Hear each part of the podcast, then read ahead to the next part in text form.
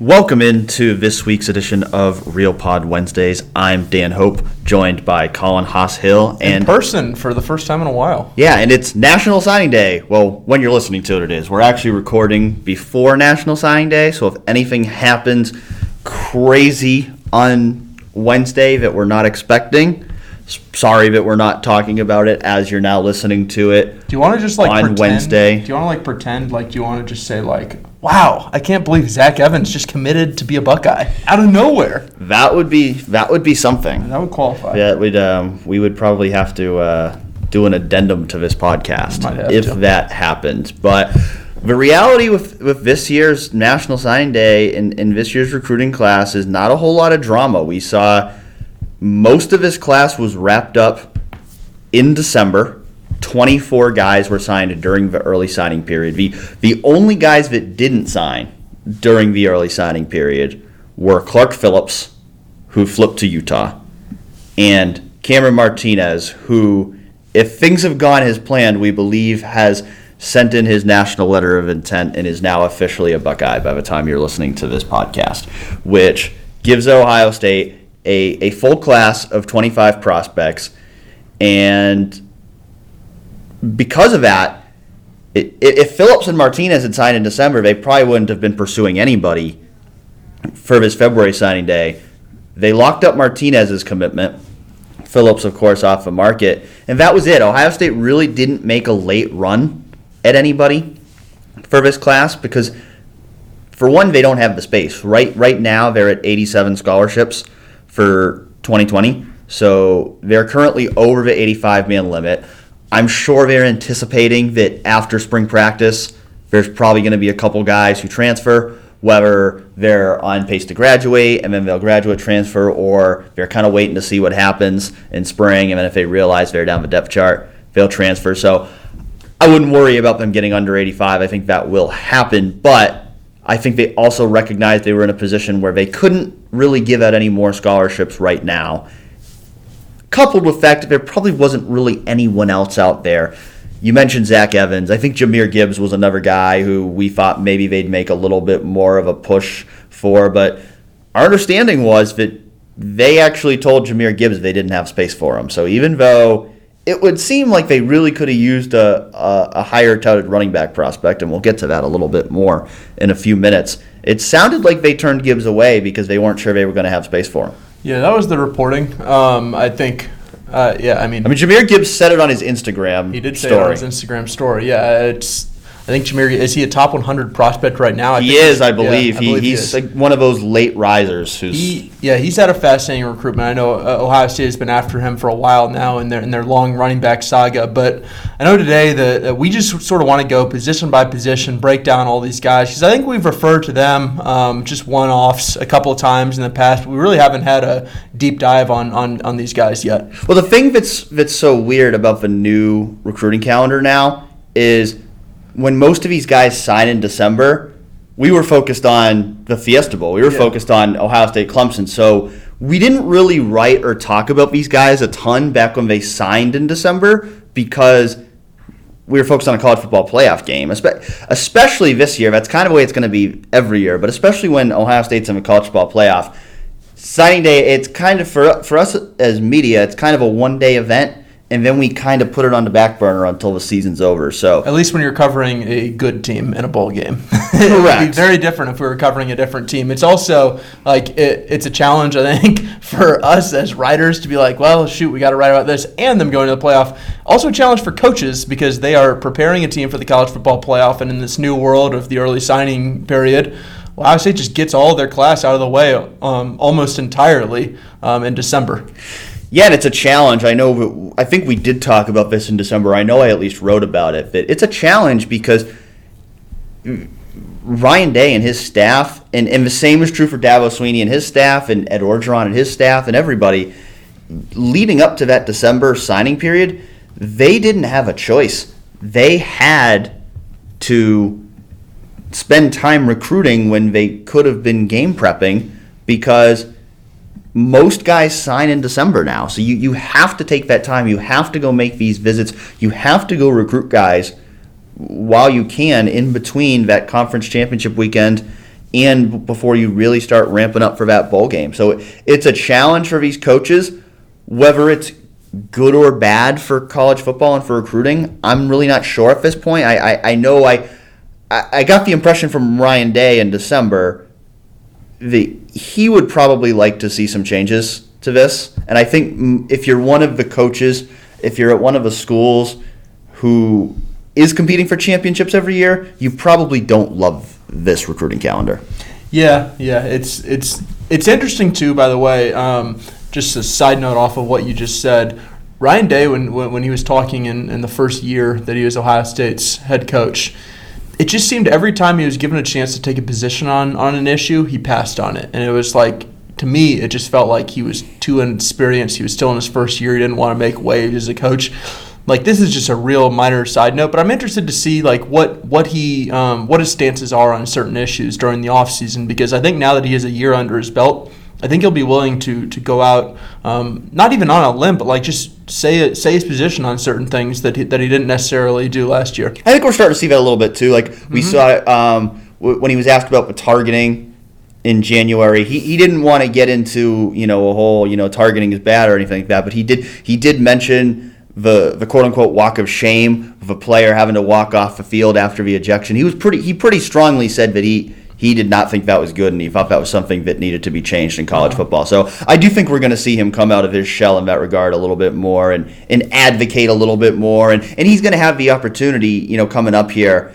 at, you know, different conventions and NCAA meetings and stuff. He's going to have the opportunity to, to, to voice his opinion on some of those issues over the next few months. And I do. I think. I think last year, as a first-year head coach, he kind of wanted to soak it all in and and kind of hear what everyone else had to say. Now, I think he's had that experience where he's going to feel more comfortable, you know, putting his opinion out there. I agree. So you want to you want to run down this class position by position, starting with the offense? Yeah, I think we'll kind of talk a little bit about everybody in this class. We, we want to give everybody their due. It's a 25 man class, and we've talked to a good amount of them. Yeah, and I know Zach has too. We've, we've obviously uh, watched some, read about some. We we, we and some of them we might literally be talking to while you're listening to this podcast because some of them are the early enrollees, and there's 14 early enrollees, which includes most of the top prospects in this class. They're actually going to be available to the media for the first time on, on Wednesday, so we'll get to know them a little bit better, and maybe next week if there's if there's anything that uh, comes out of those interviews that's interesting, we might we might talk about that a little bit more. But we know, you know, we we we like to think we know enough about these guys to to have an informed conversation about them. It's kind of our job. We'll to, find out. I mean, shoot, I, I you'll let us know if we yeah. say something stupid. I'm sure. Quarterback. Yeah, well, quarterbacks are always a good place to start, and I think this year's quarterback class. We we talked to him a little bit last week because we we we did some depth chart breakdowns. We were talking a little bit about the quarterbacks, but this is a really interesting year of quarterbacks because if you look back through the years, it's the first time since 2002 when Ohio State signed Troy Smith and Justin Zwick that Ohio State has brought in two for sure quarterbacks in the same class. And in 2015, they did bring in Joe Burrow and Torrance Gibson, but Gibson, who of course kind of had a wacky career in general, he almost immediately switched to wide receiver once he got to Ohio State. So this is the first time that Ohio State has brought in two quarterbacks that they're sure are going to be quarterbacks in almost two decades. And they had to do that this year because their only returning scholarship quarterbacks are Justin Fields and Gunnar Hoak. Ryan Day has said he wants to have four quarterbacks in four scholarship quarterbacks in the room at all times. And unless Fields makes a shocking decision to return for his senior season, most likely both Fields and Hoak are going to be gone next year. So Ohio State had to bring in two quarterbacks this year who are not just good enough to provide depth, but are good enough to potentially be the next starting quarterback at Ohio State. And that's what they didn't need to do. What they didn't need to do was bring in two elite guys. What they did do is bring in two elite guys, and I think that's what makes this so fascinating. Is I think when when when Ohio State had Jack Miller in its class, I mean, you think back to when they got him um, originally. And you think back to when they all of a sudden lost Matthew Baldwin, lost Tate Martell, and it became pretty clear that they were going to need another quarterback in this class. I think the prevailing thought at the time was, you know, maybe they're going to go get a lower end guy to pair with Jack Miller because one, you don't want to make Jack Miller mad and have him decommit, and two, it's just hard to sign two elite quarterbacks, two top line quarterbacks, two four star or five star quarterbacks, and what Ohio State did, I think, is pretty incredible, even though. Jack Miller has slipped in the rankings to outside the top 300. A lot of that's due to injury. Um, I, I'm I'm sort of impressed just in the fact that they managed to even get to this point. And I think there's two reasons why that happened. One, Jack Miller. He's been he was Ohio State's first quarterback target in his class. From the time he was a freshman in high school, people were talking about Jack Miller being a future Ohio State quarterback. He And Urban has had a long-standing relationship with his father. It- that goes back too. and even Day when he first got to Ohio State, he went out. He he watched Jack Fro. He he he, he was the one who actually evaluated him in, in person and, and made an offer in, in person to Jack. So there are long-standing relationships here. Jack has wanted to be a Buckeye for several years, and I, I know, you know, there, there started to be some speculation after C.J. Stroud started to look like he might join the class. Where oh, is Jack going to decommit? And you know, Jack, Jack's been pretty adamant. You know, I, I talked to Jack out in Arizona. We were at the Fiesta Bowl, and you know, he was pretty adamant, but he, you know, he he never, he was never going to decommit. He always wanted to be a Buckeye. He he was loyal to his commitment to Ohio State, and, and Ohio State's been loyal to him. They've, you know, they they've wanted him in this class, even when even when his ranking slipped. They, they still wanted him in this class, and, and they needed him in this class because they they needed two quarterbacks, and so, you know, they, they had that solid commitment from Jack Miller that that was unwavering, never changed from the time he committed two summers ago, and then I think it's possible that they would have had to go with a lower ranked guy because by the time they really started pursuing a second quarterback is a time where most guys are committed. And what happened was CJ Stroud really rose over the past year. So he was a guy who at this time a year ago was relatively unknown He's a high-end three-star at the time. to now he's the f- number 41 overall prospect in the class of 2020. and ranked way ahead of Jack Miller. Yeah, he, yes, and he he won the Elite Eleven. He he had a fantastic senior season, and th- this is where you got to give a lot of credit to Ryan Day. Is basically every program who needed a quarterback late in the cycle wanted C.J. Stroud, and Ohio State, even with another quarterback already committed, who's also going to get a chance to compete for the starting job they went out and they were able to get CJ Stroud because CJ Stroud felt that Ohio State, seeing what Ryan Day has done with Dwayne Haskins, with Justin Fields over the past two years, that Ohio State would be the best place for him. And, you know, I think both these guys are ready to compete. Now, of course, the cloud that's going to linger over these guys is, is certainly going to be in 2021 when most likely one of these two is going to be the starting quarterback, is the other guy at that time going to look to transfer? And and you know we, we just have to see. I'm I'm never going to speculate about whether somebody's going to transfer, but we do know that that's the nature of college football these days. That most of the time when a quarterback doesn't win the starting job, a lot of a lot of times it's eventually they're going to look to transfer. I think if you're in Ohio State shoes here, you, you, you're going to hope that at least you know whoever win who you know when you have that starting quarterback competition in 2021, that at least whoever doesn't win it, they're at least going to stick around for you know three or four years, get their degree, and then maybe they graduate transfer later if that starting job never opens up for them. But you are bringing in two quarterbacks. That's that's a really tough thing to do in in today's recruiting class. They needed to do it, and like you said, if it hadn't been C.J. Stroud, it probably would have been a lower ranked guy who would have been more of a depth guy. But to be in a position where you have two guys coming in who are both talented enough to legitimately beat out the other and be Ohio State's next starting quarterback is definitely the position that you want to be in if you're Ryan Day in Ohio State. We, we don't often speculate about transfer, but like you said, it's hard not to talk about um, these two without um, talking about the when you do discuss the future, talking about transfers and, and what, what potentially might happen. But before we do that, I think it's just worth noting that, and I wrote about this a little bit ago, I just think this 2020 quarterback room like it's it's it's about as good as you can get at a school like Ohio State in this day and age of college football where you just have so many transfers. I think it's just hard to to get to the point where it's like, well, we take a quarterback every year and we have a freshman, sophomore, junior, senior and you know, our senior's going to graduate and the junior's going to put like you just can't do that these days. So, so what I think that they have right now, I think they have a returning starter in Justin Fields, who's a Heisman Trophy contender. They have a redshirt senior who's now been in the program for a year who either could be the backup or be depth at the position. I don't know, but he's been around. He's a smart guy. He's good to have in the room, and he's not someone who's in there being like, all right, I must have this starting quarterback job or I'm going to transfer. He knows he's going to back up um, Justin Fields next year. And then the other aspect of it is you have two guys now who are future starters who, whether it be at Ohio State or somewhere else, will start at the college level and are expected to be high level starters at the college level.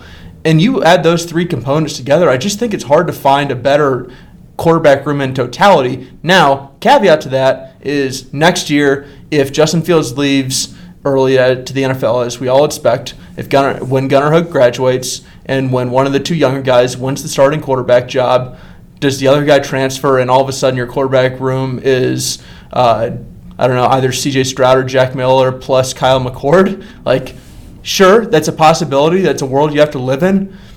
But man, if you're Ohio State, you just have to live in the now. And right now, what you have is you have a guaranteed Heisman Trophy contender in 2020 and a winner of a, of a, of a quarterback battle that's going to take place over the course of the next year, year and three or four months, year and a half, however long it's going to it's going to take place over. And the winner of that battle is going to be between two guys who are going to be high level D1 quarterbacks, um, and that's going to be that starting quarterback. And like that is all you can ask for in this day and age out of a quarterback room, in my mind.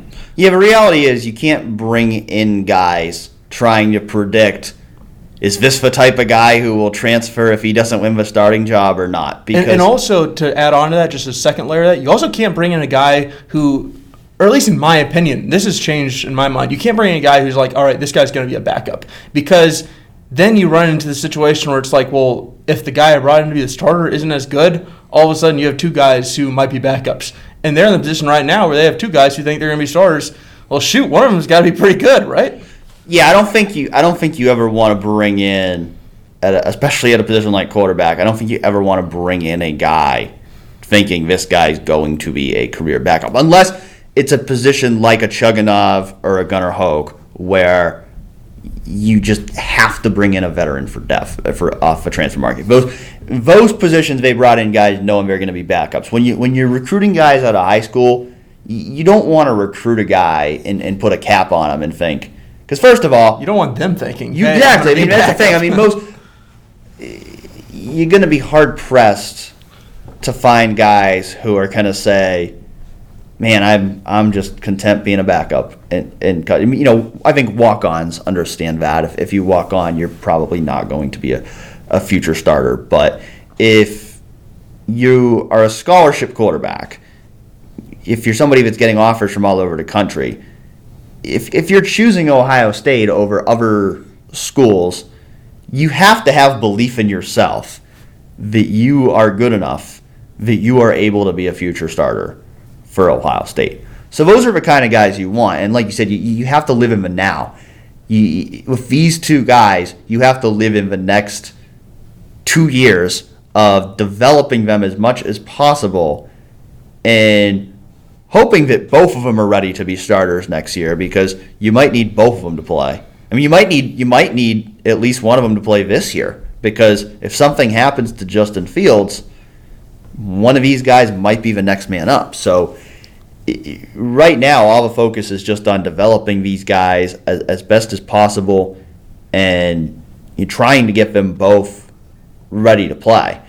And I do think they're a significant upgrade in talent in the room from what you had backing up Justin Fields last year. And, you know, that's no disrespect to, to Gunnar Hoak and, and Chris Chugunov, but those guys were brought in as guys who were backups at other schools, who who were not brought in with any expectation from Ryan Day that they were going to beat out Justin Fields or, or Dwayne Haskins for a starting job. So these are guys that you're bringing in with the expectation that they could be future starters. So they are more talented guys. They do have higher upsides. And I, and we talked about this a little bit last week that you know I think when spring opens up, Gunnar Hoak's going to be your number two quarterback. But I I think ideally you'd like one of these guys to be in a position where they're your number two quarterback in the fall because you want to get them reps this year to prepare them for next year. And I, I, I think you'd like one of these guys to be ready to play where if something happens to Justin Fields, one of them is going to be able to step in. Um, was there any before we move on? And I know we don't want to spend 24 minutes on every position, but before we move on, is there anything quickly that really stands out about one of the two that maybe you've you you you you've heard them talk about, or you've talked to them about, or maybe that you've seen when when you've watched them play? Well, I just think C.J. Stroud has some comparable tools to Justin Fields, and he's got a long way to go to get to be Justin Fields. But just watching the the way he plays the game, you know, the way he throws the ball, his ability to, to throw on the run, his athleticism, his arm strength.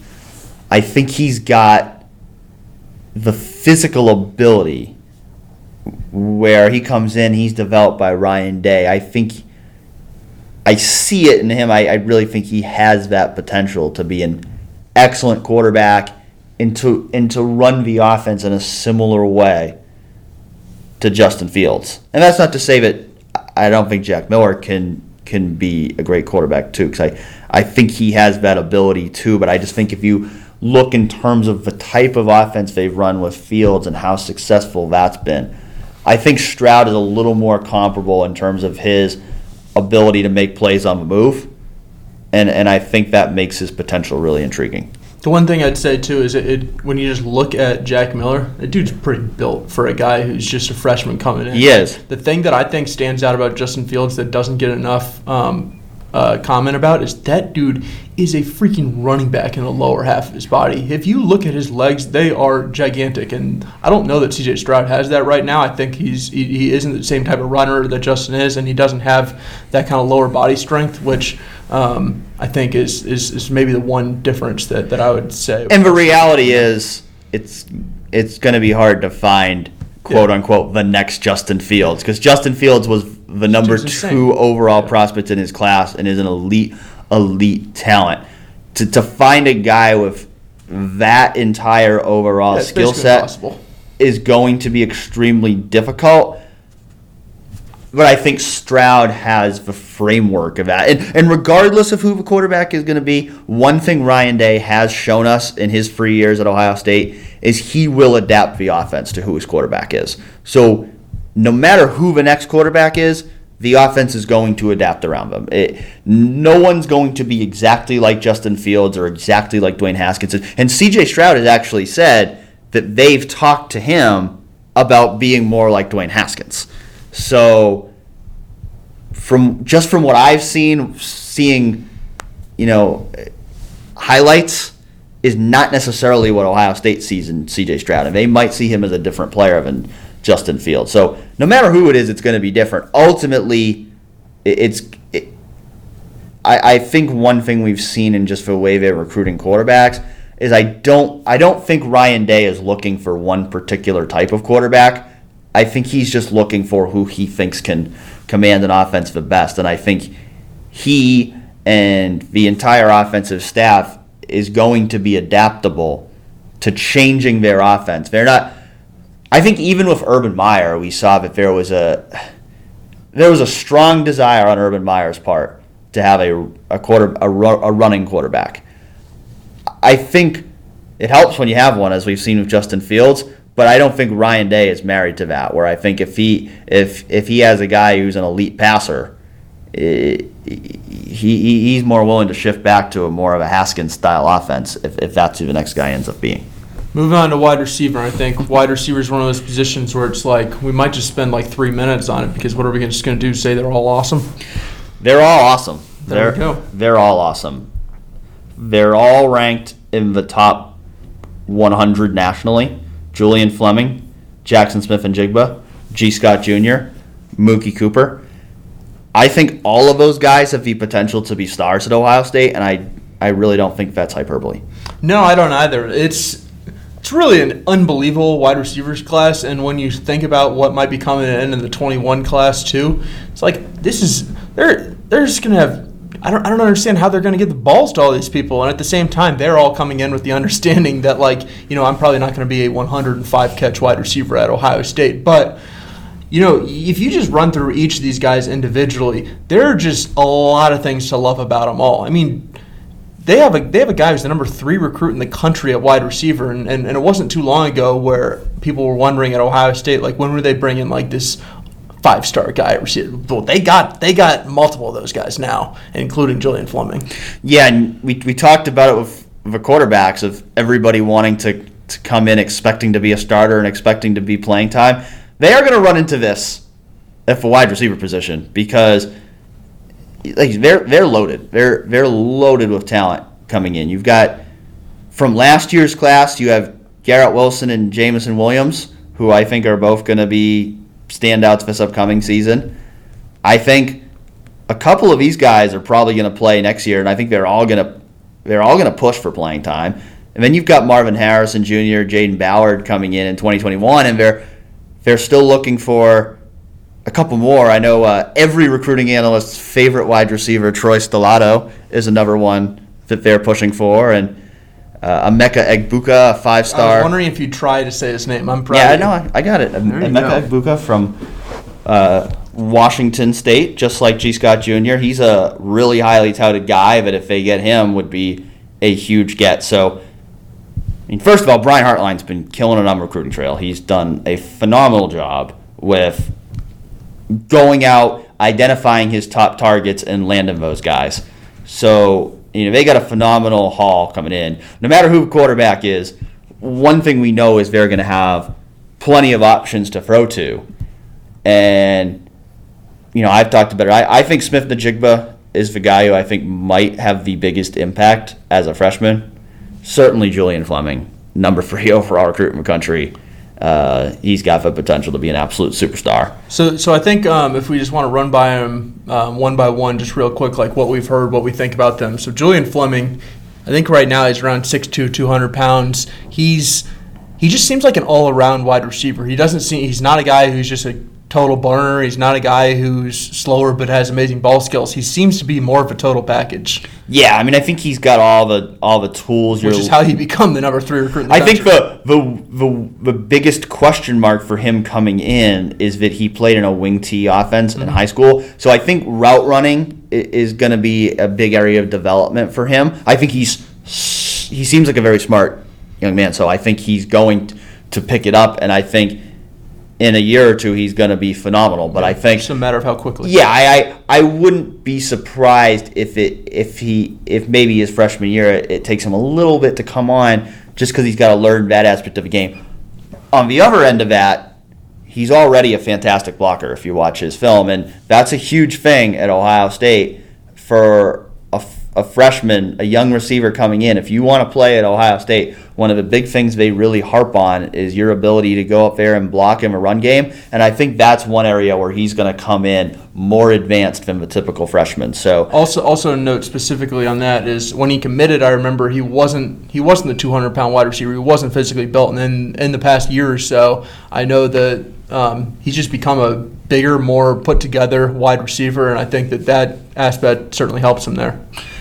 Jaxon Smith-Njigba, if you look at his stats, He uh, From- caught four billion passes uh, for seven billion yards. Yeah, it's not even really that that, that hyperbolic. He had an absurd senior season at Rockwall High School in Texas, and, and he's a guy. He just seems like a really well-rounded receiver, uh, really smooth, skilled route runner, great hands, good athlete. You know, he's, he's not as he's not as big as Julian Fleming or, or G as fast. Scott. And, and and I've said it. I, I, I have a feeling, I, I, I think he might be the heir apparent to KJ Hill in the slot. I think that might be the spot the spot that ends up being the right fit for him. And and Mookie Cooper's the guy that everybody's talking about in the slot, and I think that's where he's going to play. And I, I think Mookie Cooper has a ton of upside too. I think as that that you know quote unquote H back type, I think he's a guy that has uh, some really dynamic ability. You know, inter, you know, explosive athlete, make guys miss. Uh, really, you know, kind of well built guy too, who's going to be able to run through contact. I, I think he's got you know a really intriguing skill set at that position. But I think in terms of you know being ready to to to play as a freshman and being a true slot receiver, I, I think Jaxon Smith-Njigba is a guy who who really might be able to come in and really push for that role. I think one of the reasons you say that too is because it just seems like he has really good um, instincts and, and when it comes to catching. Like he just when, when you compare him to KJ Hill, I think that's one of the things that Right. stands out about him. Is it just seems like when the ball's thrown to him, he comes down with it. And sure, you're a wide receiver. That's supposed to be what you do. But some people do it better than others, and I think that he's really skilled in that area. Um, Gee Scott, uh, he's a guy who's I think the biggest wide receiver of all of them. And Mick Marotti said he's Austin Mackish when in his press conference a couple weeks ago. Um, is the size that what stands out about about him the most? Yeah, I think so. He's he's a big, strong guy. You know, we we've seen the clips on Twitter of him. You know, benching twenty times or whatever. I mean, he's a really uh, he's a really physically developed kid for somebody who's coming in straight out of high school. I don't think he has that elite speed. No. but I think he has really good ball skills. If you watch his highlights, he, he makes a lot of contested catches and you know has great hands. So I, I think he's an X receiver type. I, I think Austin Mack might be a good comparison for him because I, I don't think he's not one of those guys who's gonna you know take the top off the defense and is gonna be a real burner out there. But I think he's a guy who he's gonna make those those tough catches. He, he he's gonna be a good sideline threat. I think he's another guy who's going to be a really good blocker. So I think there's a lot to like there, and I think you know when you when you bring in in, in the span of two classes, uh, Garrett Wilson, Julian Fleming, Gee Scott, those are just three really, really, really skilled big outside receivers uh, that have a ton of upside. Yeah, they're super physical, and he's not like a Jaylen Harris, Binjimen Victor, where he's not like six five, like he's a six two type of guy, but he's also just built, and I, and I think that that really matters in this um, in this offense. The other guy who is also built is Mookie Cooper, who may be five eight, five nine, whatever they're gonna, whatever Ohio State's going to list him at. But that dude, that dude is pretty built, and, and Brian Hartline has mentioned that, and Mickey Marotti has mentioned that. Yeah, his highlights are fun to watch if you haven't seen him because he played some running back in high school, so some wide receiver. I'm, I'm really interested to see how they use him because we've seen the last couple, you know, quote unquote H back guys that have come in like Demario McCall and, and Jaelen Gill struggle to find a role in this offense. So I'm interested to see how exactly they they utilize him. They, they've leaned more toward a slot receiver at that position in, in recent years. So and I- he's and he's different than them in that I think both of those guys were running backs throughout high school, throughout their whole lives, and they were sort of transitioning to wide receiver. And they're also built differently. I don't think that they were as thick. They weren't Yep. as um, they just weren't. Uh, I mean, as simple as that. They weren't as thick as uh, Mookie is, and and he's just he's built in a way that I think when people think about the slot receiver and that they're short and fast, he's that, but he's he's also he also has some oomph to him. And and again, I, I, I, I keep saying it. It's not what anybody thinks of, but uh, this is real. Ohio State cares a lot about how well its receivers can block, and I think that's one of the reason. That's one of the reasons why Demario and Jaelen Gill haven't gotten on the field as much as people might think. And I think Mookie, with his strength, hi- his his build, I think he's a guy who's going to be more capable of coming in and contributing in that area early. And I think that's going to give him a better chance to get on the field early. Mm-hmm. Anything else you want to mention receivers? You want to talk running back? I think, we should- I think we can move on to running backs, which we just talked about what I think is clearly the strength of the 2020 class. Running backs, no offense to Miyan Williams, is probably the weakness of his class. Yeah. And the reality is, with J.K. Dobbins leaving, this was a year where it really seemed like Ohio State would go out and get a top flight running back prospect. they had a silent commitment from the guy who finished as the number one running back in the class, that being Bijan Robinson.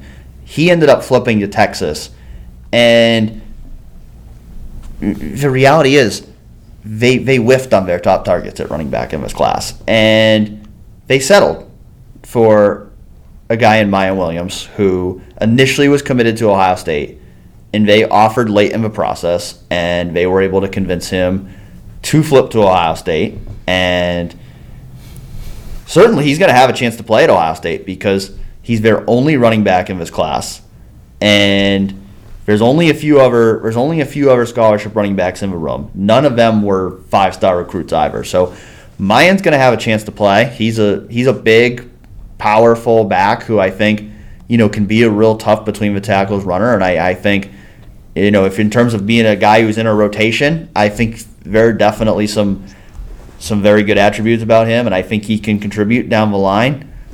But eh, no one's going to expect him to be J.K. Dobbins or Ezekiel Elliott or even even Carlos Hyde. I, I don't. I don't. I think Miyan's ceiling is limited by the fact that he he, he doesn't have elite speed. He's, he's not a make you miss kind of guy. Uh, you know, we'll we'll see what he's able to offer in the receiving game. He was very productive down in, in Southwest Ohio, but he's ranked outside the top 600 running 600 overall prospects six, top 600 running backs that would be a real problem but top 600 overall prospects in this class so i certainly don't want to uh, dump on a kid because if, if he, and if he was one of two running backs in this class it would be totally fine but i think the fact that they've now gone multiple years in a row with missing out on their top targets and still bringing in guys who can be quality players. But you look at the elite production Ohio State has had at running back in recent years. We just don't know if there's anyone in this roster that's really capable of that.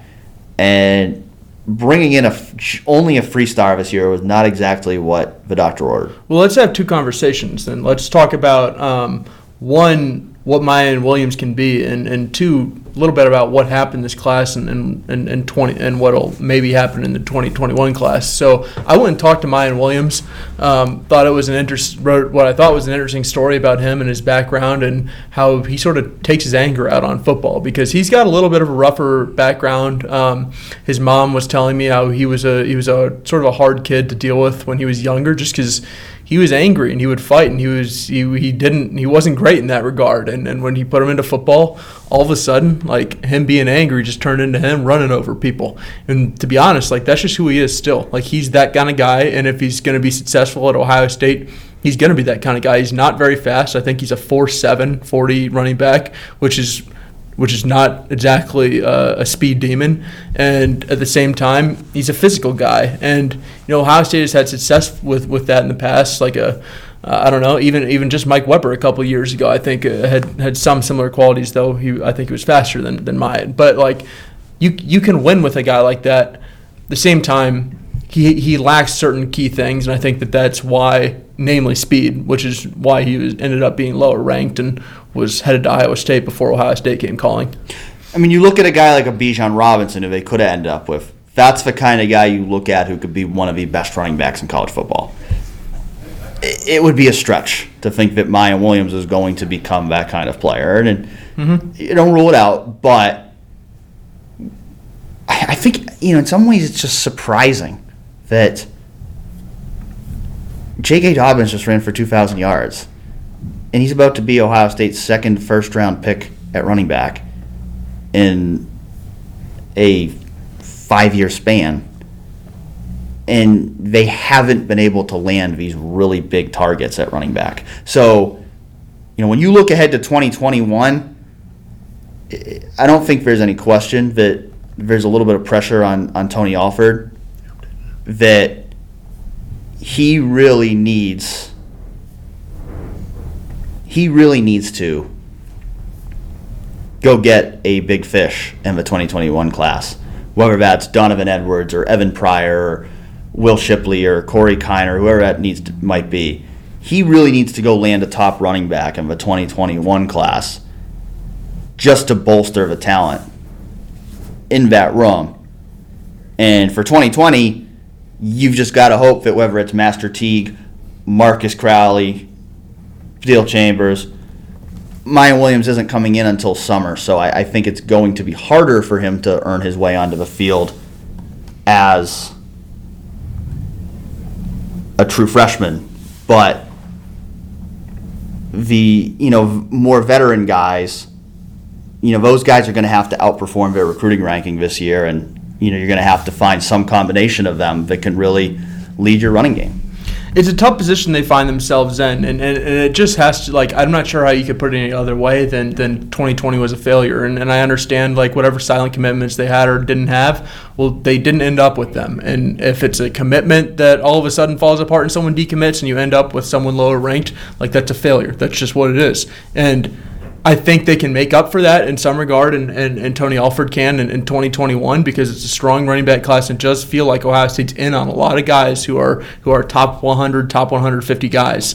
But in the room right now, as it's currently constituted, um, partially because of Brian Snead um, no longer being on the team due to an accused rape when he was at Ohio State. Um, they're just in a spot right now where they've got a lot of low end four stars and three stars on the roster. And there's there's part of you that's like, all right, he can make it up in the 2021 class. The other part though too is like they needed a guy this year. They needed a they needed a dude, and what they ended up with was Miyan Williams, who I think can be solid. I also don't think Miyan Williams is going to come in and light the world on fire this year as a freshman. He's not enrolling until the summer. I think there's no reason to think that he's going to come in and all of a sudden go crazy. Um, who knows? Bijan Robinson could have been that guy.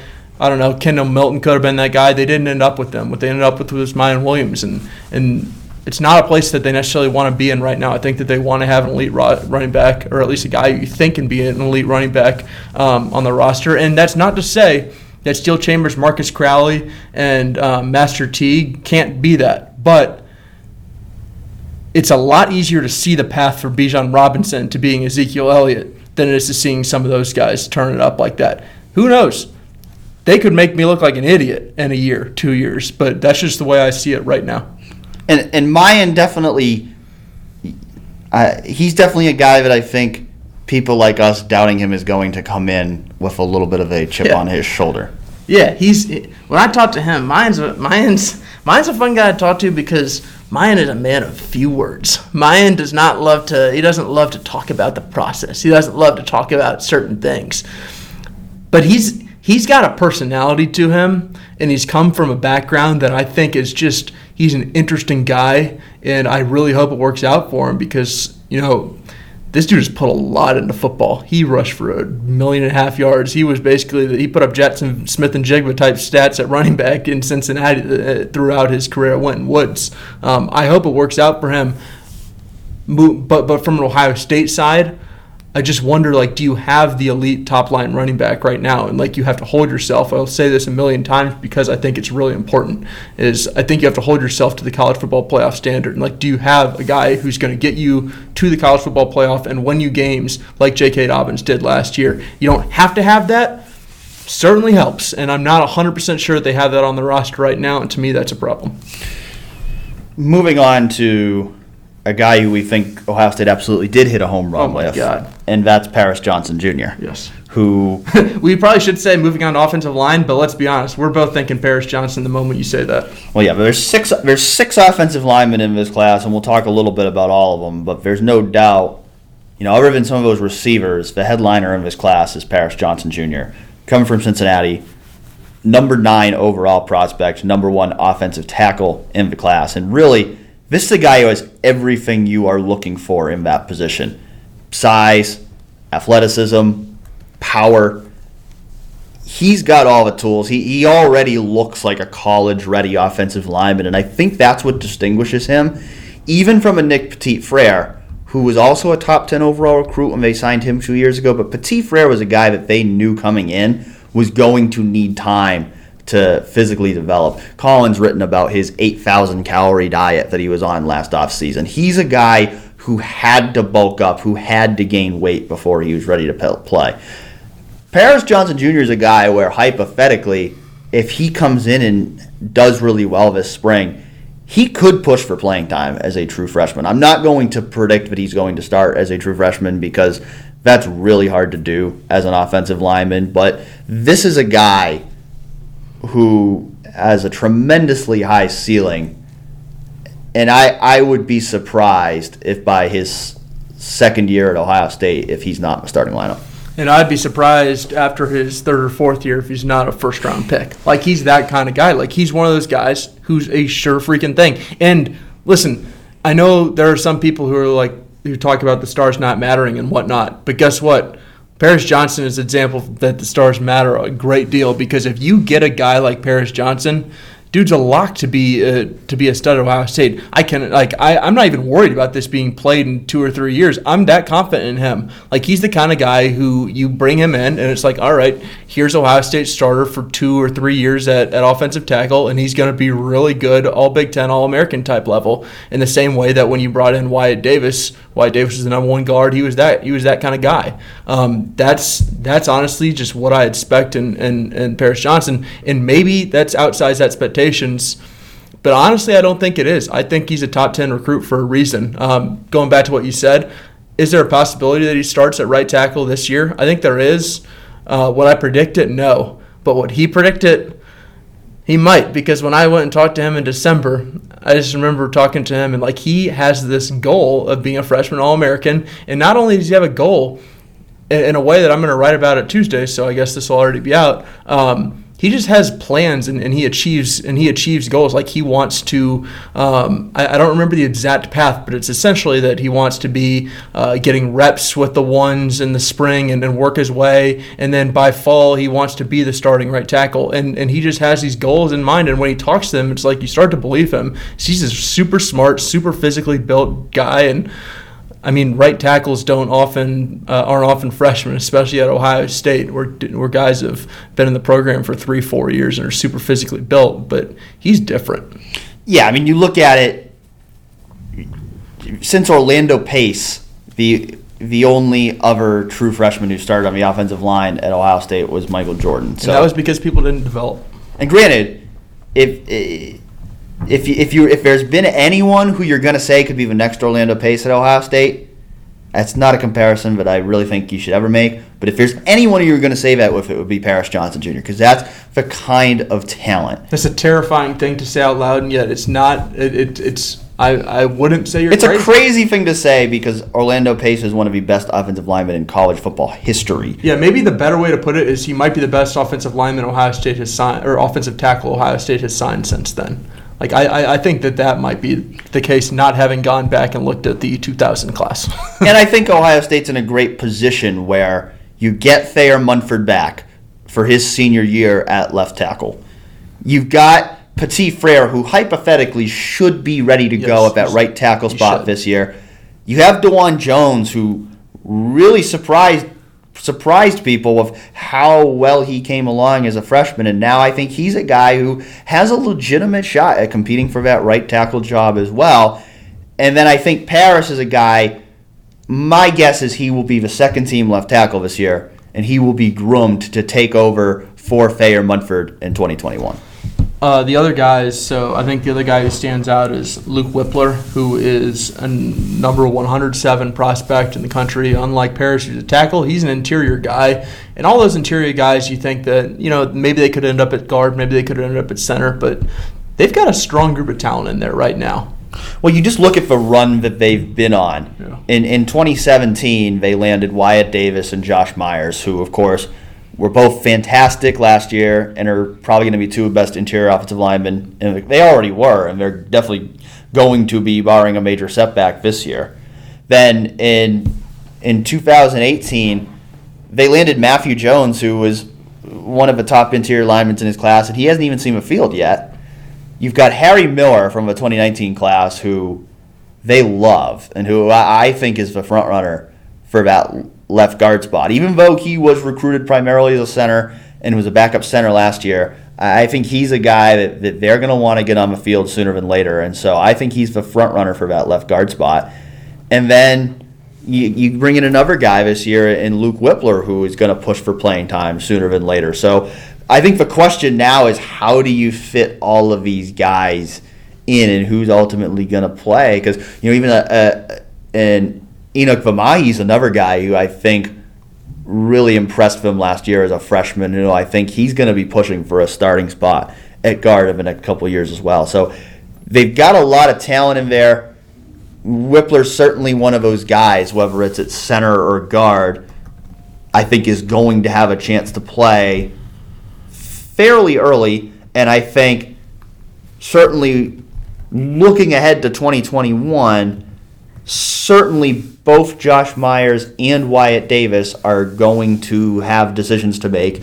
And it wouldn't be a surprise if after next year either of them went to the NFL. And so you, you definitely might need a couple new starters there next year. And I think Wypler's a guy who, assuming he progresses as expected this year, is going to be one of those guys who's in that mix. So the other four guys that are interesting, I think you can group them together. I think you did, which is Grant Toutant um, from Michigan, Josh Fryer from Indiana, Jacob James, and Trey LaRue, both from Ohio. All three star guys, none of whom we think will really factor in next year. And, and, and I'm not sure exactly when we think they're going to factor in. I think that they're just more so down the line type guys. Yes, I think all of them are developmental players. They're all three star guys. LaRue and James are both from Ohio. Toutant and Fryer from uh, Michigan and Indiana, respectively. So you know, these are the kind of guys that, that they're bringing in knowing they're going to need to develop them, and, and they're bringing them in primarily for depth to start. And then ultimately, for each of these guys, it, it's a matter of over the next couple of years how well do they develop? Do they turn into players who could be future starters? None of none of them are guys who would compete for starting jobs right now. They're all guys who, who, who are going to come in and they're going to need to improve as players to get to that level. And certainly any of them could. I mean, you look at a guy like Pat Elflein, who came in into Ohio State as the lowest ranked prospect in his class and ended up being a Rimington Trophy winner at the end of his career. So any one of these guys could develop into that. But there's also the reality that out of these four guys, there's probably going to be a couple guys who never really play at Ohio State. And uh, if we talked about it earlier for quarterbacks, if there's one position where you really are bringing in guys, knowing that some of them might be career backups, it's offensive line because you need to have a lot of depth in that room. There's only so many guys that can play, and I do think I do think some of the appeal here with these guys is that they are local guys. There are guys who I think they think will stick it out and get their degrees, even if they don't see the field early, and that they think each of them has enough to work with where at the least, you know, by year three, year four, they can be serviceable backups.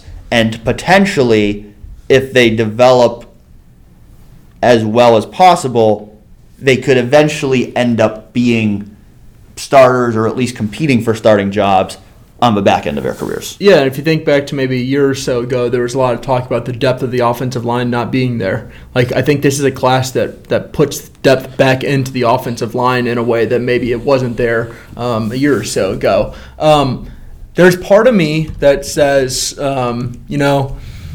I, I, I'm not sure about taking four guys who I think are all developmental guys there's also the part that's like, all right, it's beneficial to have guys who are going to stay around the program for a while. And, you know, we all know Pat Elflein's recruiting ranking, guys who are from the region who maybe weren't big time recruits. And, and offensive line is, is, is typically, people often say it. I never really know if this is data backs this up, but people often say that this is a very hard um, position to recruit. And, and, and the recruiting rankings aren't necessarily as important as they are um, in, in, other positions. I don't know if I totally buy that, but I do think that there's some parts of, of each of these guys that, that are intriguing. Uh, do you just want to go sort of one by one about maybe one thing that, I don't know, stands out about them individually or in the process that, that maybe you remember and think people should know? Yeah, I mean, I'll, I'll start with Trey LaRue because I actually just wrote a story about him and, and talked to him you know, a couple months ago, and I, I think he's maybe the one guy of anybody in this class that people kind of point out and say, why is he in this class? Because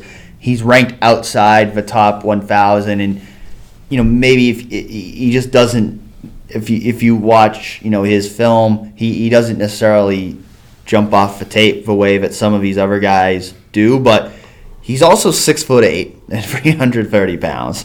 And there's not a lot of human beings in general who have that kind of size. So I think his size is intriguing. You know, you hope that he can maybe have a Dawand Jones kind of trajectory where he can come in and he can really use that that size to his advantage. I don't know if he's quite as much of a physical freak as Dawand Jones, but I, I, I do think he's probably a better athlete than he's getting credit for. And you know, I and I think you look at a guy like him, you look at a guy like Jacob James, who are both from Ohio. These are the kind of guys who have dreamed of being Buckeyes from the time they were kids. And they're the type of guys who are probably going to see things through at Ohio State. You know, at, at least for three or four years because they want to be at Ohio State and They grew up dreaming about being Buckeyes. they did. They absolutely did. Um, going to Josh Fryer, I'll, I'll mention him next. I, I think the thing that stands out, and I remember um, writing about this back when he signed, is he's, he's more of a versatile guy. Um, I'm not 100% sure exactly what position he's going to end up. He could really play any of the positions. Um, his dad's also a coach. He, I think he comes from strong bloodlines, which like that's a thing that college coaches like, and I'm sure Greg Studrawa likes, um, which which should make him pick up on things um, fairly fairly quickly. He's a he's a big guy, mauling type guy. I think I think that's really the part that stands out about him. Yep, and Grant Toutant wrapping up that class. Uh, another guy, you know, six foot seven, three hundred twenty. So another guy you talk about Big body, bringing in a lot of a lot of size and and developmental potential. You know, a guy who's a basketball player in, in high school. It, you know, a guy who you're just hoping you, you take those physical those physical tools and, and you can develop them over the next few years and you see what kind of player he becomes. Yeah, and he had a torn labrum during his senior year of high school, so he's still um, getting his way back from that. Also, interestingly, picked Ohio State because of its automotive engineering program, which uh, I believe Penn State didn't have. Yeah, and that's a um, second year in a row they've brought in an offensive lineman, uh, engineering major, because uh, Harry Miller as well. Of course. God, you want to talk about uh, academics? Let's Yes. talk about Harry Miller. all Harry day. Miller, yeah, absolutely. Harry Miller, uh, a star in many in many ways. All right, let's head to the defensive side of the ball. Unless you want to do, do you want to hit on Joe Royer real quick? Yeah, Joe Royer, only tight end in in this class, ranked 403rd overall. Probably a guy who's probably going to redshirt his first year. Luke Farrell and Jake Hausmann both, you know, going into their senior years, and, and Jeremy Ruckert, of course, being a guy who I think's in line for a big role this upcoming year. You know, I think Royer's going to be more of a developmental guy, but you know, kind of a Ruckert type guy. I think who, you know, is probably more of a receiver than a blocker at this point. You know, pretty pretty good athlete, a guy that you know they can move around and, and flex out a little bit. And And he needs to put on some weight. yeah, too. he's going to need to get a little bigger. He's going to need to become a better blocker. That's why he'll probably redshirt. It's why he probably won't see the field a ton early on. But if he's the type of guy that you hope you can develop, and you know later stages of his career can can become a weapon for you at that Yeah, position. and you know what's funny? Like, it's pretty simple talking about the tight ends because Ohio State really, you know, they've got an idea of what they want their tight ends to do. It's not exactly too crazy. It's what Jeremy, uh, uh, Jeremy, I almost call him Jeremy Farrell, uh, Jeremy Ruckert and Luke Farrell do, and, and you know. To block a lot, go catch passes a couple times, be able to be versatile and line up in different areas, and it's it, it's not exactly a super complex um, part of their offense. I know it's very integral to what they do, but you're not going to be going, "Wow, Joe Royer, 60 catches this year. That's crazy." Like you, I think we sort of imagine what Joe Royer is going to be at Ohio State, and that's you know a solid inline blocking tight end who goes out and catches passes sometimes. That's kind of what they that's Yeah. kind of what they want their tight That's ends. really exactly what they want. Defensive line, Ohio State signed three defensive linemen this year Darian Henry Young, Jacolbe Cowan, and Ty Hamilton. And really quite a few similarities between these guys, and that they're all kind of versatile outside, inside guys who I think they all want to be defensive ends. I don't think they're all going to be defensive ends because Yes. if you look at the numbers right now, if you put them all at defensive end, in terms of scholarship players, right now Ohio State would project to have 10 scholarship defensive ends and six scholarship defensive tackles for the upcoming season. So and only two underclassmen defensive tackles, which, by the way, hint uh, it's a point that I've made just sort of to you off the air a little bit. They're they're lacking a little bit at the uh, among the underclassmen defensive tackles, which is why, like you've said. Uh, as much as all I think all three of these guys might want to end up at defensive end, it's hard to imagine all of them actually being being defensive ends throughout their entire careers. Yeah, I think I think at least one of them is going to have to move inside, and I think I think people might look at their rankings and just look at their names, and they might think Ty Hamilton would be the obvious candidate because his older brother, Davon Hamilton, was of course a nose tackle. But I actually think he might be the least likely because I think Darrion and Jacolbe are both bigger guys. I think they're at this point they're more physically developed guys. I think I think Ty's a different player than his brother. I think he's leaner and more athletic. So I, I, I kind of see him being more of a you know Jonathan Cooper type uh, defensive end type player. You know I, I think Henry Young's probably the biggest of the guys, and, and he's probably the guy that I would would tab is most likely to end up a defensive tackle. I also think he's probably the one who's most adamant about playing defensive end. So it's going to be interesting to see how that worked. Ultimately, I'm, I'm sure Larry Johnson has had conversations with all these guys, explaining to them, you know, that there's you know a possibility they're going to have to play inside. I, I think they've probably all been promised a chance to pull to, to to show what they can do outside, but ultimately, you know, Ohio State's going to have to move guys around, and you know, you could see, you know, one of these guys could end up being, you know, like a Jashon Cornell who, who moves back and forth at different points over the course of his career, depending on where they have needs. But the good thing about them is they are all versatile. They all give you some some different elements. None of these guys are Chase Young or, or Nick Bosa or Zach Harrison or Jack Sawyer, who they have committed for class 2021 at defensive end. None of these guys are that elite, elite pass rusher who you necessarily project as that future first round pick. But I think these guys, you know, they could be Tyquan Lewis. They could be Dre'Mont Jones if they move inside. Mm-hmm. Yeah, I think those are all apt comparisons. Like that's what they can be. Um, it's hard to know, like you said, specifically what they will be. I remember when I went and talked to Darian at the Princeton signing ceremony in, in December very adamant that he is a defensive end. He's played defensive end his whole life, and he plans to. And, and he told me that he had had a conversation with Larry Johnson back when he was up at 275 pounds about, you know, if you lose the weight, uh, you're a defensive end. If, if you don't, then you're going to be a defensive tackle. He lost the weight. He told me he was down to 255, and then Ohio State released the press release announcing the class. It said he was at 279. So I have no idea what to believe. I think ultimately. I think most, I, I think most of it weights listed on Ohio State's roster, just what they were on their 24 7 pages. Yeah, no. Probably accurate. What I will say, I think that Larry Johnson will probably give him a chance to um, play defensive end, and who knows how long that'll last. I don't anticipate that the, these three guys are going to be needed immediately, which means that you know they can test him out for an extended period of time. But like you said, I think Darian's probably the most likely guy to end up at defensive tackle just because it seems like he can put the weight on eh, eh, um, in the way that they want him to, and, and he's a taller, bigger guy. Like I think it could fit him. I like I think he could be the Dre'Mont Jones type guy um, that that they want at three technique. And Henry Young and Callan are both early enrollees, so they'll have the opportunity to go through spring practices, which will kind of give them an opportunity to experiment with those guys. Mm-hmm. And, and probably, I would imagine going into the summer, they would want to have a more solidified position for them. Yeah, and if we're looking for the next Chase Young, like I think you're going to get that next year. Yeah, Jack Sawyer, number two overall prospect right now for the class of 21. 21. He certainly has that kind of potential you don't necessarily need to get that kind of guy every year. I think these three are all guys who have the potential, though, to be good, solid, rotational players in, in a defensive line that we know likes to rotate a lot. All right, moving to linebacker. We have counted three of them uh, Cody Simon, Mitchell Melton, Kourt Williams. Who knows? There's a world in which only one of these guys end up playing linebacker. I don't exactly know what position Kourt Williams is going to play. I'm not sure what position Ohio State will have on its defense because I, uh, we because the bullet existed and also didn't exist. Uh, Brendon White thought he played the bullet and then realized he was playing a fake position.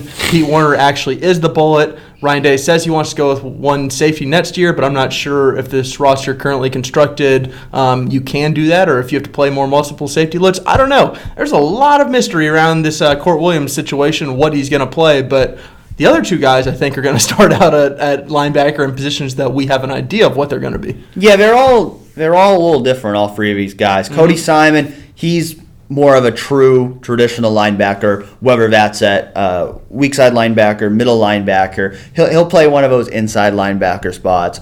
Uh, he's actually the highest ranked guy who's not enrolled early, but a guy who I think uh, has a lot of upside. They don't they don't need they don't need a freshman linebacker to come in and They play this year. They super have, deep at They have so much depth at linebacker that I, I, I think it's going to be hard for any of these guys to really get on the field on defense this year. But certainly a Cody Simons, the kind of guy. Uh, same with Kourt Williams. I think those are definitely guys that, at least on special teams, they, they'll have a chance to, to push for playing time as true freshmen. Mitchell Melton, he's the lowest ranked of the three. He's a guy that you look at his size, uh, listed at 6'3", 235. He's a guy who could maybe be like a Cade Stover and, and maybe end up making that move to defensive end, depending on w- what they see in him. What, what do you think is going to happen with that? Well, he's he's interesting too because he was a lower rated three star recruit, and then in 247's final update, they shot him way into the sky, and now he's right around 300, um, which tells you, I think, a lot about um, what Ohio State thinks they found in, in Mitchell Milton, uh, Mitchell Melton, in that, you know, maybe he was a little bit under recruited. Under recruited. They went into the Maryland area, and, and obviously Larry Johnson. Uh, I think Ohio State has a lot of ties in the Maryland area over the They've done pretty years. well in the They've done area. pretty freaking well. I don't know if you've heard of this guy named Chase Young or Dwayne Haskins, but um, they, they had okay careers in Columbus. Um, but I think I think he's he's an interesting guy. I'm not exactly. I'm just not sure exactly where his career is going to end up. I mean, we just saw Cade Stover go from linebacker to defensive end. Who knows? Could be in the cards for Mitchell Melton. Mitchell Melton. I'm not going to be able to announce his name apparently, so we're going to need him to give me a few years to get that under uh, under control. But I think it'll, it'll start out um, at, at the second level of the defense. Kourt Williams, it's going to be really interesting to see where he ends up in this defense because, Yes. like you talked about, I think when he committed to Ohio State, the idea was he's going to be the next Brendon White. However, at that time, we didn't realize that Brendon White was going to play so little this past season that he was going to end up transferring to Rutgers. So the question is whether that quote unquote bullet roll that they still seem to be recruiting for. He's. I, I'm pretty sure he's told reporters that he's going to play the bullet. He has. He has. He's to, he he's he's said that that's what he's been recruited for. But he, he he's said that he believes he can play either safety or linebacker. He was listed as a safety by Ohio State when uh, they announced their signees in December. At the same time, and, we'll and we'll talk about this in a moment as well. That Ohio State right now they're playing a defense that's only putting one safety on the field on most plays and Ryan Day has insisted that that's the identity they want to have. I don't know that Ivor Colin or I fully believes him in that. We think maybe there'll be some changes to come. You know, to I, I think just like on offense, I think you've got to work to what fits your personnel, and I think you know, especially now that you're not going to have Jeff Okudah and Damon Arnette and Shaun Wade at corner, that maybe there will be times where it makes more sense to have two safeties on the field instead of one. And if that happens, then Kourt, then you know maybe Kourt Williams is more of a safety than a linebacker, but it's just going to be interesting to see how it plays out in the future. Whether right now Pete Werner is is playing The bullet. Mm, the we- bullet if really and Sam linebacker, and it was all one role in 2019. But maybe in 2021, when Pete Werner is gone, maybe they want two players playing that position. That, that that's my theory. I mean, that's that's the way that I see it is you can't bring in two safeties in every class and then just have them play a single deep safety look. Like like I'm not I'm not exactly sure what this defense is going to look like. What I am sure is that they want whoever the Sam linebacker is, whether they call it the bullet or not, they want them to be athletic enough that they can roll back and play the single deep safety if they need to. If they need to, which is uh, a really difficult thing for someone to do who's only a linebacker. Which is probably why they listed Kourt Williams as safety because, like you said, I think in general, what they would have loved is maybe for a, a, Pete Werner type of guy who has a linebacker background to play on early downs or run downs, and then you bring in this guy who's the bullet, who maybe plays on passing downs more so and is maybe more safety than linebacker. And I'm not sure they necessarily had that. I think Pete Werner was just really good in coverage, and, and maybe was, they thought that he was better than in coverage than Brendon White, and that's why he basically became the bullet. Maybe the bullet exists and they just didn't have it last year. I don't know. I'm going searching for the bullet this offseason, though. Yeah, but one thing I would say is, I, you know, I think probably the biggest critique, if there was any critique that fans had of Ohio State's defense and its coaches in, in this past season, was why they couldn't find a role for Brendon White. And we don't know everything that happens behind the scenes. I, I, I think, you know, there was an idea that Brendon White would have a bigger role and that that just didn't quite work out the way that they expected it to. But I will say, someone like Kourt Williams, who I think has a ton of ability coming in, just don't waste him. Find find a role for him. Find a trajectory that's going to put him in position that if he develops the way he has the ability to, that he's going to get on the field. Don't mm-hmm. don't try to pigeonhole guys into some position that's not actually going to play. And I and don't get me wrong. I'm not saying I think Ohio State's going to do that. I think these coaches are are smart, and I think they're going to learn from what happened with Brendon White, and I think that'll probably guide some of the way they develop players in the future. It's just going to be interesting to see exactly how that pans out over the next few years. So moving to cornerback, um, yeah, they they're bringing in two guys. Legend Cavazos with one of the all-time great names by an Ohio State recruit, and, and Ryan Watts. Could have been three guys. Could have been Clark Phillips, but instead, like you said earlier in the show, he decommitted, flipped to Utah, and, and they and they've got this duo. Initial thoughts, you know, obviously they want they, they, they would have loved to have Clark Phillips. He was a top 50 recruit. That would have been huge for this group. How do you how do you think they how do you think they did? Ended up with these two. I think they did solid. I think both of these guys are are talented players who I think you know, have the physical ability. They're not the highest ranked guys, but you know, we've said that for a few years know, about the cornerbacks they brought yeah, I mean, in, haven't we? Uh, Cavazos is one of those guys who I kind of always felt like has been a little bit underranked in this class. It, for someone who's clearly been a priority for Ohio State for several years, it's clear that he's a guy that they think quite highly of and that they prioritize. Because even when he decommitted when when Urban Meyer retired, he still was a top priority for him, and they wanted to make sure they got him back in the class. So I think he's definitely a guy who, even though he's only ranked 351st or whatever he is now, that he has a lot of potential. I think same thing with Watts, a big-bodied guy, a physical guy who I, I think has a lot of upside. I think certainly losing a guy like Clark Phillips, who's a top 100 recruit, hurts, and especially with the talent that's walking out the door this year with Okudah and Arnette, and and knowing that they do like having free cornerbacks on the field a lot, I think getting one more top cornerback would have been beneficial for them. I think the reality is that when Phillips flipped during the early signing period, there wasn't anybody else left that was really worth recruiting at that point, and I think they felt that it didn't make sense to chase some lower ranked corner just to add another corner to the class. So they stuck with uh, the two that they have. Uh, it'll it'll increase the onus on them going into 2021 to land another top corner. But I, I think both of these guys are are good, solid prospects who I think have definitely have the potential to be future starters for Ohio State. And and now it's up to Kerry Combs to to work his magic and, and start developing these guys. Yeah, to, to once again, like I said, I, I like to separate the player from sort of the situation because I think they're largely different. So the players, um, I think Legend is interesting because he's just he's he's super athletic, super fast. I think that's really the part of his game that stands out. And really, Ryan Watts is, is in a lot of ways the opposite. I think he's he doesn't really have that elite speed, but he's uh, he's six two or taller. He's pretty built and like they're just different in that way. And I think that it's interesting to bring them in in the same class. And Kerry Combs has had success with both of those kind of guys back back um, when he was coaching Ohio State before. I think there's reason to, to believe that um, he can have success with them again. The one thing I'll say is like, listen, I like them both. I think they're both good prospects. But we can all be realistic here. Like we can we can look at what we said back when we were talking about the offensive line and the wide receivers and say like, man, Julian Fleming seems like a sure thing. Like Paris Johnson seems like a sure thing. You know who else felt like sure things? Like Shaun Wade and Jeff Okudah and those kind of guys felt like sure things.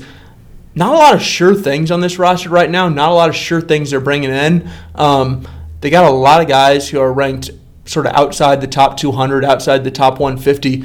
And it's not to say you can't win with that, because Ohio State has shown time and time and time again that you can win with that. But it's also really important to have that top end talent, and they don't necessarily have that at the position right now. And I like the thing is, I like a lot of the guys they have, but I'm not looking at a guy and I'm thinking, well, that guy's obviously a future first round pick. I'm looking at a lot of guys and thinking, if things go the, the right way, I can see how that guy can turn out to be that way. But when you're at Ohio State, you want to be in the position where you're saying that guy is a first round pick in, in, in two or three years. And I think that's maybe what they don't have right now.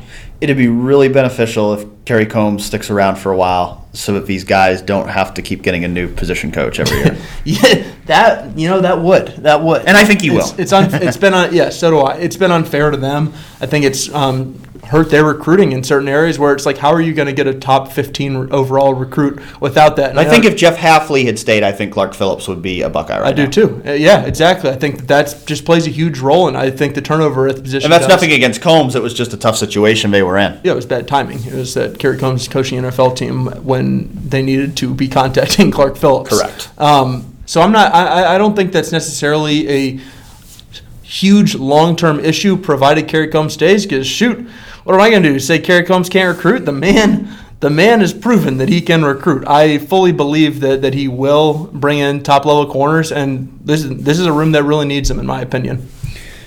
Safeties, we talked about a little bit with Kourt Williams. They've got two two guys who they are definitely expecting to play safety. One of those being Lathan Ransom. I think he's the guy who's a for sure safety in this class. You know, I think Ryan Day said something along the lines on the early signing day that you know he's going to be the next great safety at Ohio State. So I think he's a guy they see playing that Jordan Fuller role, a guy they see patrolling the back end of the defense, and and really has the potential to be a fantastic player at that position. Martinez, the only February signing for Ohio State, he's a more interesting guy because he's a guy who he, he played quarterback in high school. He had a nine minute long highlight film this past year of only touchdowns from his senior season. So this is a guy who hypothetically could could play on offense as well. A guy with a lot of versatility. He's gonna start out at, at safety, it sounds like, and, and I think that's where they believe he has the most long term potential. But I think there's also some potential here where, you know, maybe he gets moved around at, at, at, at times. It's not a plan for him, but I think it's going to be interesting to see as this defense evolves and whether it truly is a single high safety defense or whether they start to work in more two safety looks. Is a guy like Cam Martinez going to potentially offer more value to, to them elsewhere than he might at safety? Yeah, it's it's a good question because I'm not sure. Like I said earlier, I don't think you can bring in two safeties every year if you're going to play a one single deep safety defense. Correct. I just I don't understand how that's a, a feasible thing. But I don't think they're necessarily doing that here because I think they're bringing Cam Martinez in, thinking you know he'll probably play safety, but dude could play anywhere. He he has played anywhere for his high school team he could play anywhere for Ohio State. I think if wide receiver was a bigger need, maybe he'd be over there. But right now, when you're bringing in four top 100 overall receivers, you don't exactly have to shift a guy there right now. Yeah, and I think they're looking at him. You know, maybe he can be a returner. Certainly, a guy who can make an impact on special teams. So I think they're very confident that one way or another, the the the physical skill set that Cam Martinez brings to Ohio State, he's going to be able to make a contribution to this team. And I don't. They don't have to be married right now to playing him at one specific spot. Yeah, and they have certainly not treated him like he is either a low end four star or high end three star. Like they have treated him like he is like they believe in him as much as they do with anybody else. He was legitimately the only guy that they were really pushing for over the last few weeks to round out this 2020 class. So keeping him in the fold was a huge priority, and really Kerry Combs' first big win on the recruiting trail. So we've got to the the, the main guy in this class. Jake Jake Seibert or Exactly. Siebert. yeah, yeah. Oh shoot, I was hoping you'd know it because I, I we might just have to call him Jake. I'm not 100 percent sure which of which is correct. Cyber or Siebert. Either way, kicker. I, I I wish that you would just end right there. Either way. No, I mean, I was gonna say is I think he's guy he's he's he's gray shirting this year, which means he won't be on scholarship this year. Will be in 2021. That's a fairly common practice for a specialist coming in at Ohio State, but certainly. If all goes according to plan this year, he will not play at all. They'll he'll just he'll just develop this year, and the goal will be to groom him for 2021 to replace Blake Haubeil, who is of course going into his senior season. That is the plan. I cannot say I know much about his kicking game. He is really he's highly ranked, ranked. as the number two kicker in the That's- country. that I do know. He's very good. I know he's made, I believe, multiple 50 plus yard field goals in his high school career. Was actually was actually a good wide receiver in high school as well. Now he does not have the size to play anywhere but kicker in college, but You're telling the teams in 2023 to watch out because Ohio State's throwing to Jake. hey, you never know. I mean, we saw we saw Drew Chrisman throw a pass this past year, so you never know what kind of trick play they might have up their sleeve. He he is a good athlete. He is a good athlete in that regard, um, and certainly a very highly ranked kicker. Someone who, uh, much like a few years ago when when Javiel came in. And, and he was the backup. Well, he, he actually kicked off too as a freshman uh, with Sean Nuernberger. But I think most likely the plan here would be to to to redshirt him and then have him for you know the next four years, 2021 on as the starting kicker. Exactly. So that's our class. We we talked is. about the the full 25 man class. Overall ranked fifth in the nation. Eight players ranked in the top 107, but also eight free stars. Overall, though, I think this is a class to feel really good about. We talked about it. Probably would have liked to see a, a top flight running back in this class. Maybe could have used another corner. But I think otherwise, I think this recruiting class pretty much went according to plan. And for what's truly Ryan Day's first full recruiting class, I think he has reason to feel really good about it. Yeah, I think it's a really good class. I would say the two problems with the class are that they didn't get a, an elite running back and they didn't get an elite cornerback. And the re- the reasons why they they are the problems that really stand out is because shoot, this they could have really used one on this current roster. You're losing J.K. Dobbins and Jeff Okudah and Damon Arnette. Yeah, yeah. I mean, that's that is tough, and like that stands out. I under like there's a lot of top line talent. There's a lot of reasons to feel good, but at Ohio State, you also have to look at the at the areas that you know maybe you're not getting the top guys, and and, and that to me, like those two stand out. Like they man, they could have used a five star there. They could have used a top 100 kid there. And it all goes back to what you said earlier when we were talking about the running backs is is this class good enough for Ohio State to remain the power in the Big 10? No question about it. No this question, class is yes. by far the best among Big 10 schools and it's not close. Is this class good enough for Ohio State to beat Clemson and Alabama? Time will tell. Yeah, yeah, and and that's where you have to sort of take it individually and like is the is the passing game good enough? Yes. Is the running back good enough? I don't know. Is the is the defensive line linebackers good enough? You know, I think I think they're I think they're they're they're right on that level. I think they're right on that edge. Is the cornerbacks good enough? I don't know, and that's why eventually we'll we'll soon turn our focus to 2021. We can talk about the areas that, that, that they've either hit on pretty well or the areas that we think that are going to be that are going to need to be big priorities for them. And Ohio State already has 10 commits for 2021. Yeah. Currently ranked as the number one class for 2021. And We going- don't have time to get into that today. They're going but they're going after some heavy hitters, and that one to, still to come. yeah, that class looks like it's going to be really, really Yeah. good. So they're off to a great start there.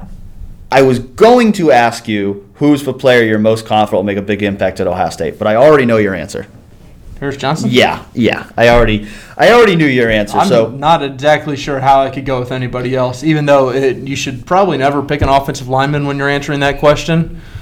But I don't know. When yeah, I think I'm right there with you on that one. He just, when he you just, see him, it's like this guy's a freak. And when you talk to him, it's like this guy's super smart. This guy's a 4.0 student. Like this guy understands that he's been in the system. He's been getting trained by pros for years now. Like I'm not sure how Ohio State could mess this one up. So then, what? I- Here's what I will ask you. I want you to pick one sleeper prospect. I won't put a set criteria on it, but just who's who's one sleeper prospect in this class who you think is ultimately going to make a big impact at Ohio State. Do you have a guy in mind um, to that that you wanted to answer that question with? I'll go. I'll go. I'll go with Legend Cavazos because I think, like I said, I think His name's Legend. Legend. I'm not sleeping on I mean, Legend. that's that's the thing. I mean, I mean, He is ranked outside of the top 300, but his name is Legend. there are going to be some great headlines to write about Legend if he he becomes the player I think he's capable of being. But you know, like I said, he, he wasn't ranked that highly, but he, he's a guy. He put up really good numbers at camps. You know, really fast forty, agile guy. I think he's got all the physical tools. You know, maybe needs to get a little bit bigger and stronger, but I I think he's a guy who's got a, a ton of ability. And I think you bring him in, you develop him with Kerry Combs. I wouldn't be surprised if he's a guy that, you know, in, in two or three years who is a starting cornerback at Ohio State and that it looks like a real steal uh, for what he was ranked. I'll go with uh, Jacob James just because it just he's the second lowest ranked um, non-special teamer. He just gets lost in the shuffle, and among those offensive linemen, he just seems like the safe kind of guy. He seems like a guy who I've just never really heard anything bad about. There's not a ton of concerns about him. I think he's someone who needs to build up his body more. But I think by the time he gets to Ohio State, I think he'll I think he'll be stronger. I think he'll be more powerful. I think he'll be bigger. Like I, I, I sort of like his potential as as a sleeper in this class. We have only a, a few minutes remaining, but we do have a few questions that you guys asked that were not not particularly related to the recruiting class of 2020, which is fine. But uh, we do want to answer them. The first question from Chipperson one is that I'm going to be honest, I do not have an answer to, and that was, what did you think of the Rise of Skywalker, the new Star Wars movie? Have you seen it, Colin? My dad would be disappointed because I haven't seen it, and so would my brother. But no, I haven't seen it, and now I have also disappointed Chipperson one, and now I must go see it. we are both disappointments. I mean, I, I mean, I hear all the time. I get asked, "Have you seen this movie?" And I say no, and people indignantly respond that, "How have you not seen that movie?" And that's the case with about 99% of movies out there because I'm just not a big movie watcher. I'm spending time watching all of these recruits for you oh, guys. Oh, there you I don't, I don't have time to watch Star Wars movies. Well, I have time because I've seen all of the other ones outside of this one, and now I actually, when I looked this up real quick, I couldn't believe that this has already been out for two months and I still haven't seen it. That one's on me. Hand up. Well, if Colin goes to see it, we'll make sure to get his review. All for you, on, one. on this show because we got a lot of off season still left to go. Seattle Linga asks, "What do you what do you think the defensive line starting lineup will look like for the fall of 2020?" I bet we'll probably agree across the board. Uh, maybe. I think we'll agree at defensive tackle. Um, mine will be Tommy Togiai and, and uh, Taron Vincent. Definitely Togiai. The free tech one, I'm not sure because I think Vincent's got the most upside of the group, but he also didn't play at all last year. So I think that could either be Vincent or Haskell Garrett. Who are you Um, going with? I'm going to hold you to this because this is February 2nd, and so, or whatever it is, February 3rd. I'm gonna go with Vincent because I think he has more upside. We haven't really seen a ton out of Haskell Garrett yet at this point, so he's a guy that you know maybe he makes that Davon Hamilton kind of leap as a senior, but because He's a we just, time recruit. because we just haven't really seen a ton out of him yet, I'm gonna go with Taron Vincent because I think he has the higher upside.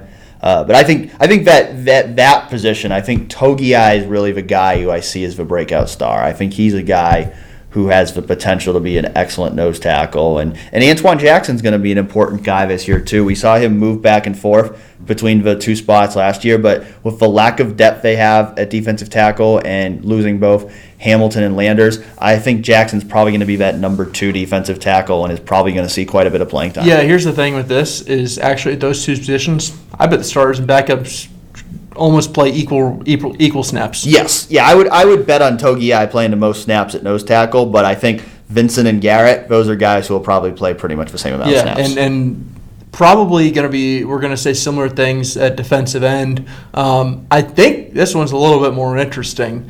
Uh, I would personally be shocked if Jonathan Cooper doesn't start because he just has that seniority. He's going to be a second time captain, and though he I think is maxed out right now at two and a half sacks in a season. I still think that they like him, and there's a reason why he, it's funny looking back on it. But at uh, two seasons ago, he started over Chase Young. Yeah, I, I, I think Coop is definitely going to start. I'd be really surprised if he didn't.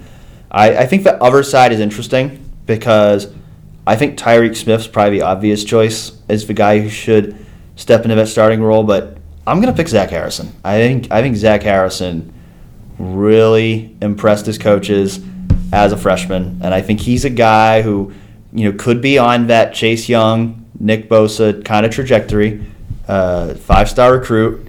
He's a guy who's probably a free year guy who wants to be a future first round NFL draft pick.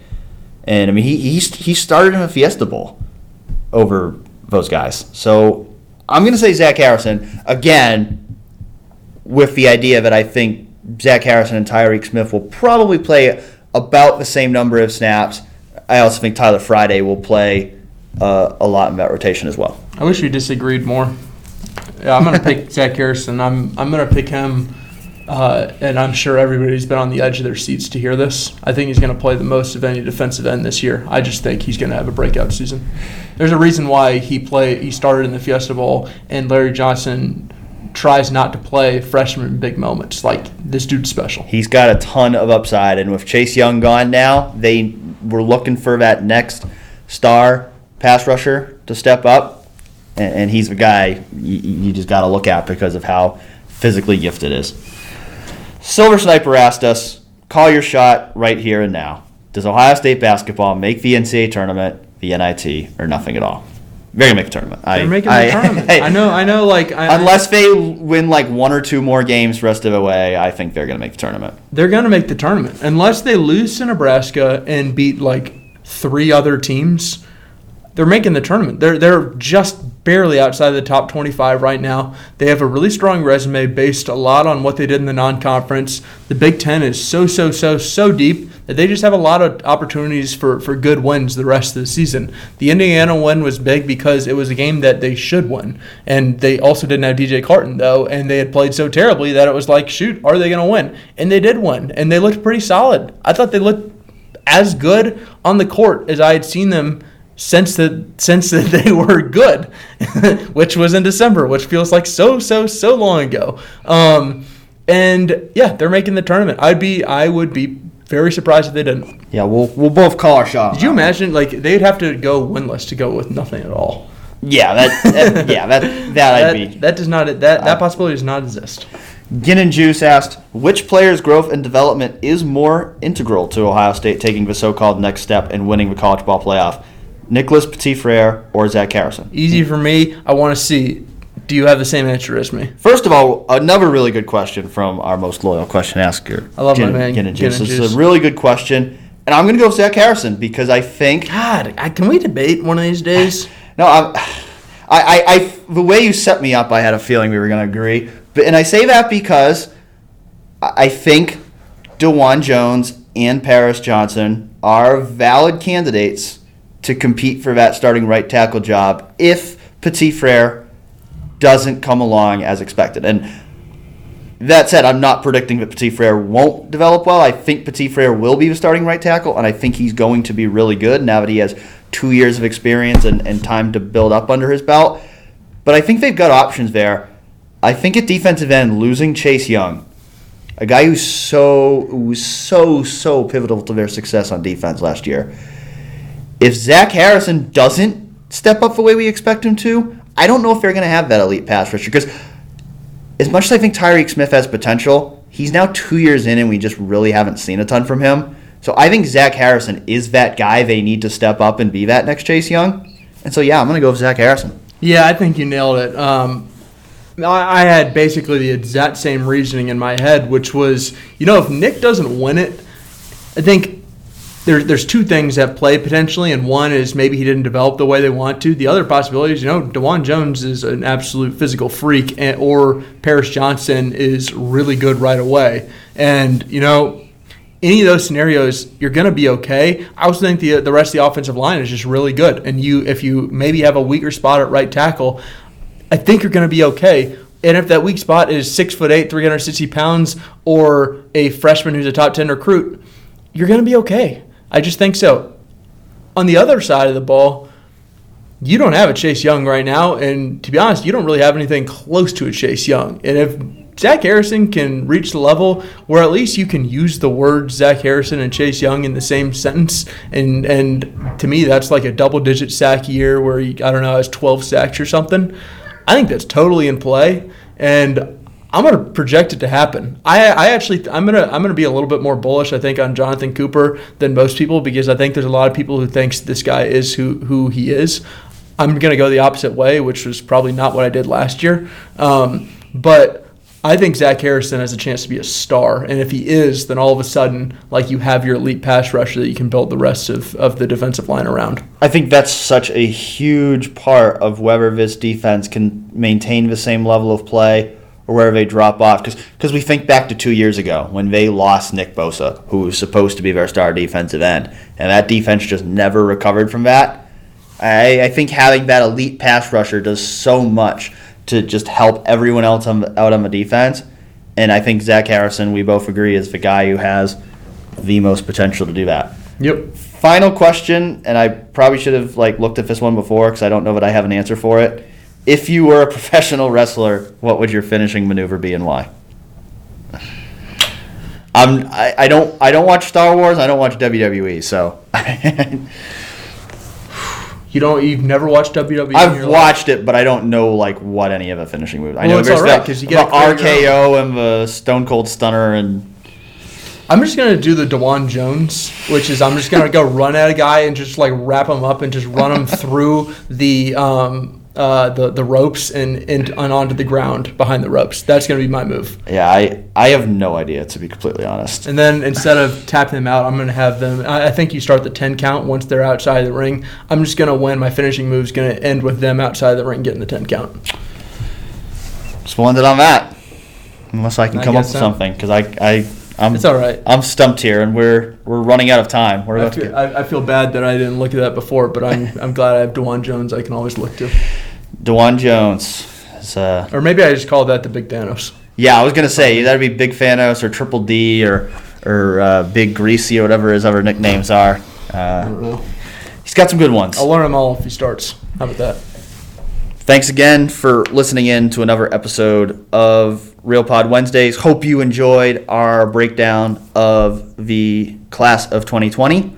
Uh, going into next week, things are getting more wide open on our schedule. So uh, anything you guys want us to talk about, uh, we'll probably talk a little more about Ohio State basketball next week and uh, you know some other topics. We'll get back into our uh, our depth chart breakdowns as well uh, for football. So uh, anything else you guys want us to talk about or any questions you guys have, uh, let us know and you know, we'll, we'll be happy to talk about them on the show going forward. So thanks for listening in. I hope you guys enjoyed uh, the breakdown of the class of 2020.